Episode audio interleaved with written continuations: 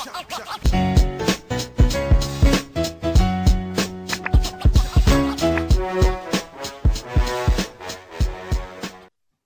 to another episode of the Hoop Talk podcast by fans for fans. I'm Ryan. There's my guy, Jalen.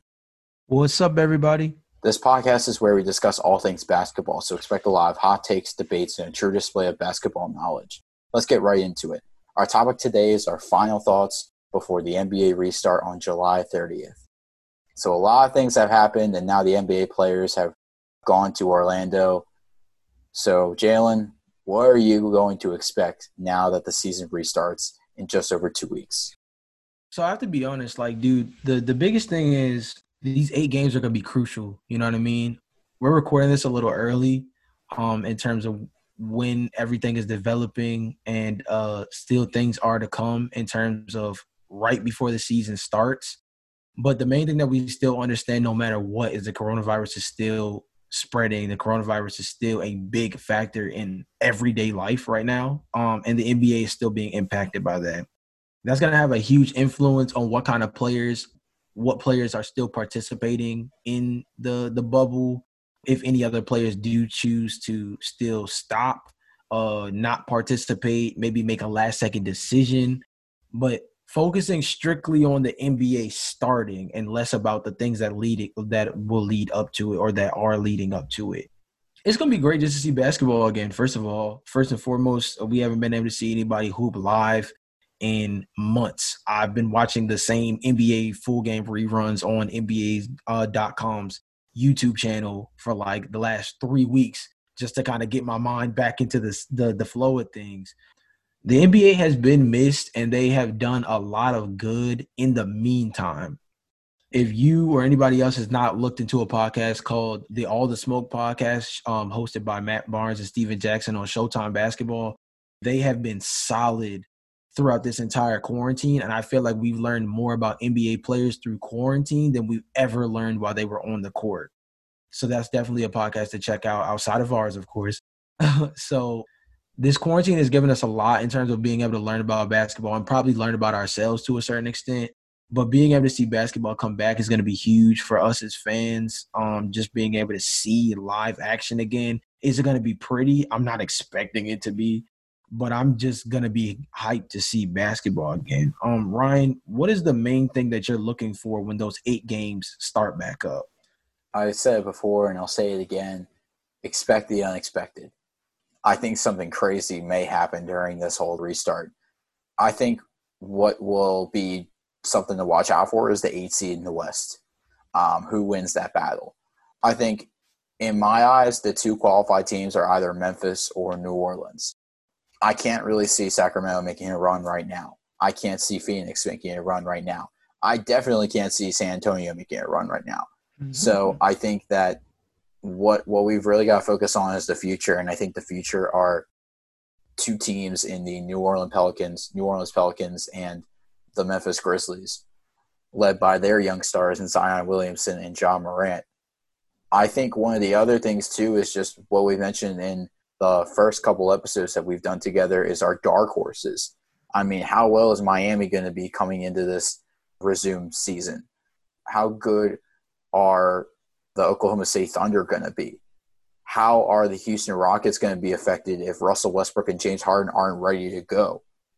Those are questions that we're going to have answers to by the time the NBA resumes their season on July 30th. Yeah, and I definitely think um, you touching on our on our dark on our dark horses is like huge because again, this is a really unique season overall. I mean, there's a lot of stuff that came unexpectedly. I think outside of coronavirus, I think there was a lot of teams that caught us by storm. Uh, the Heat have been overperforming. Toronto was overperforming. Uh, Memphis being a year ahead of schedule, a year or two ahead of schedule, was definitely a surprise.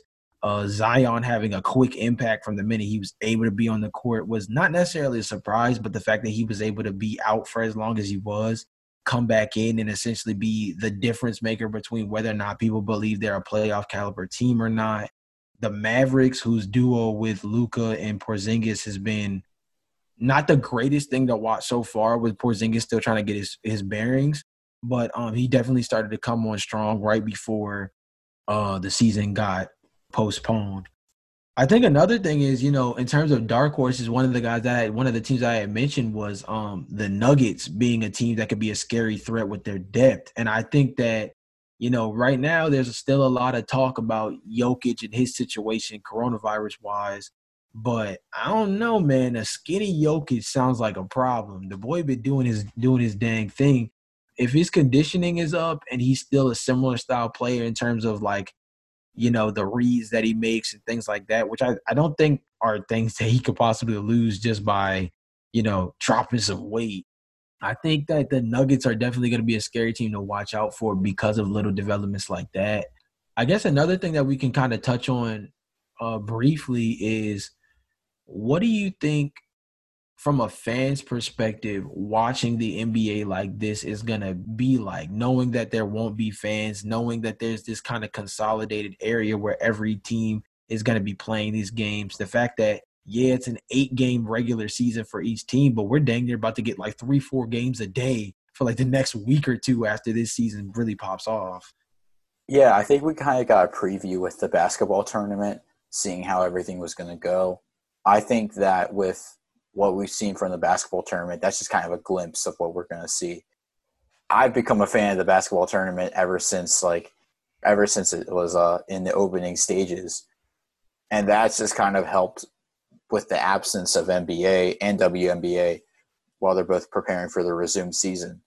I think the one thing that I think the one thing that the fans will look for is how conditioned are the players? Are they ready to go? They haven't played basketball in more than four months since the NBA suspended the season on uh, March 11th. How well are they going to be ready to go? Will we see somebody new shine? I mean, Jamal Crawford just got picked up by the Nets. Uh, J.R. Smith just got signed by the Lakers. Are those new pieces to the team? Can they be key pieces on the court? Can they be key players on the court when you need them the most? We've seen time and time again with Jamal Crawford where he can drop 50 at any moment. But with J.R. Smith, I mean, is he going to be able to recover ever since that blunder he had in the 2018 finals? So those are things that we have to think about, especially considering that teams are trying to pick up as many free agents as possible, considering that they're fresh at this point. The Nets picked up uh, Tyler Johnson, who we haven't seen in the league for over a year. So he's somebody that he could be like a star for the Nets, and nobody knows it yet.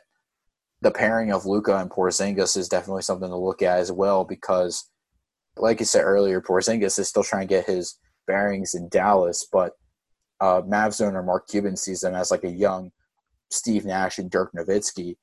But I think that that's definitely their highest potential, and I think we could see like how well that they've worked together in the time that they've had off from the suspension of the season. How well is LeBron going to be? Like how well the Lakers going to be now that that one of their key pieces, Avery Bradley, has decided he's not going to play?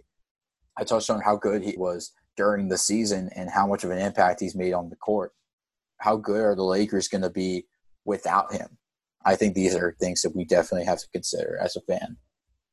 And I mean, you know, touching off of that, Rondo also got injured through these training camps, and they were talking about um, his hand injury taking him out for four to six weeks. That's something that also gets included into this whole process. Yes, you brought in J.R. Smith, but he can't replace two people, especially two people that bring two totally different values to the court.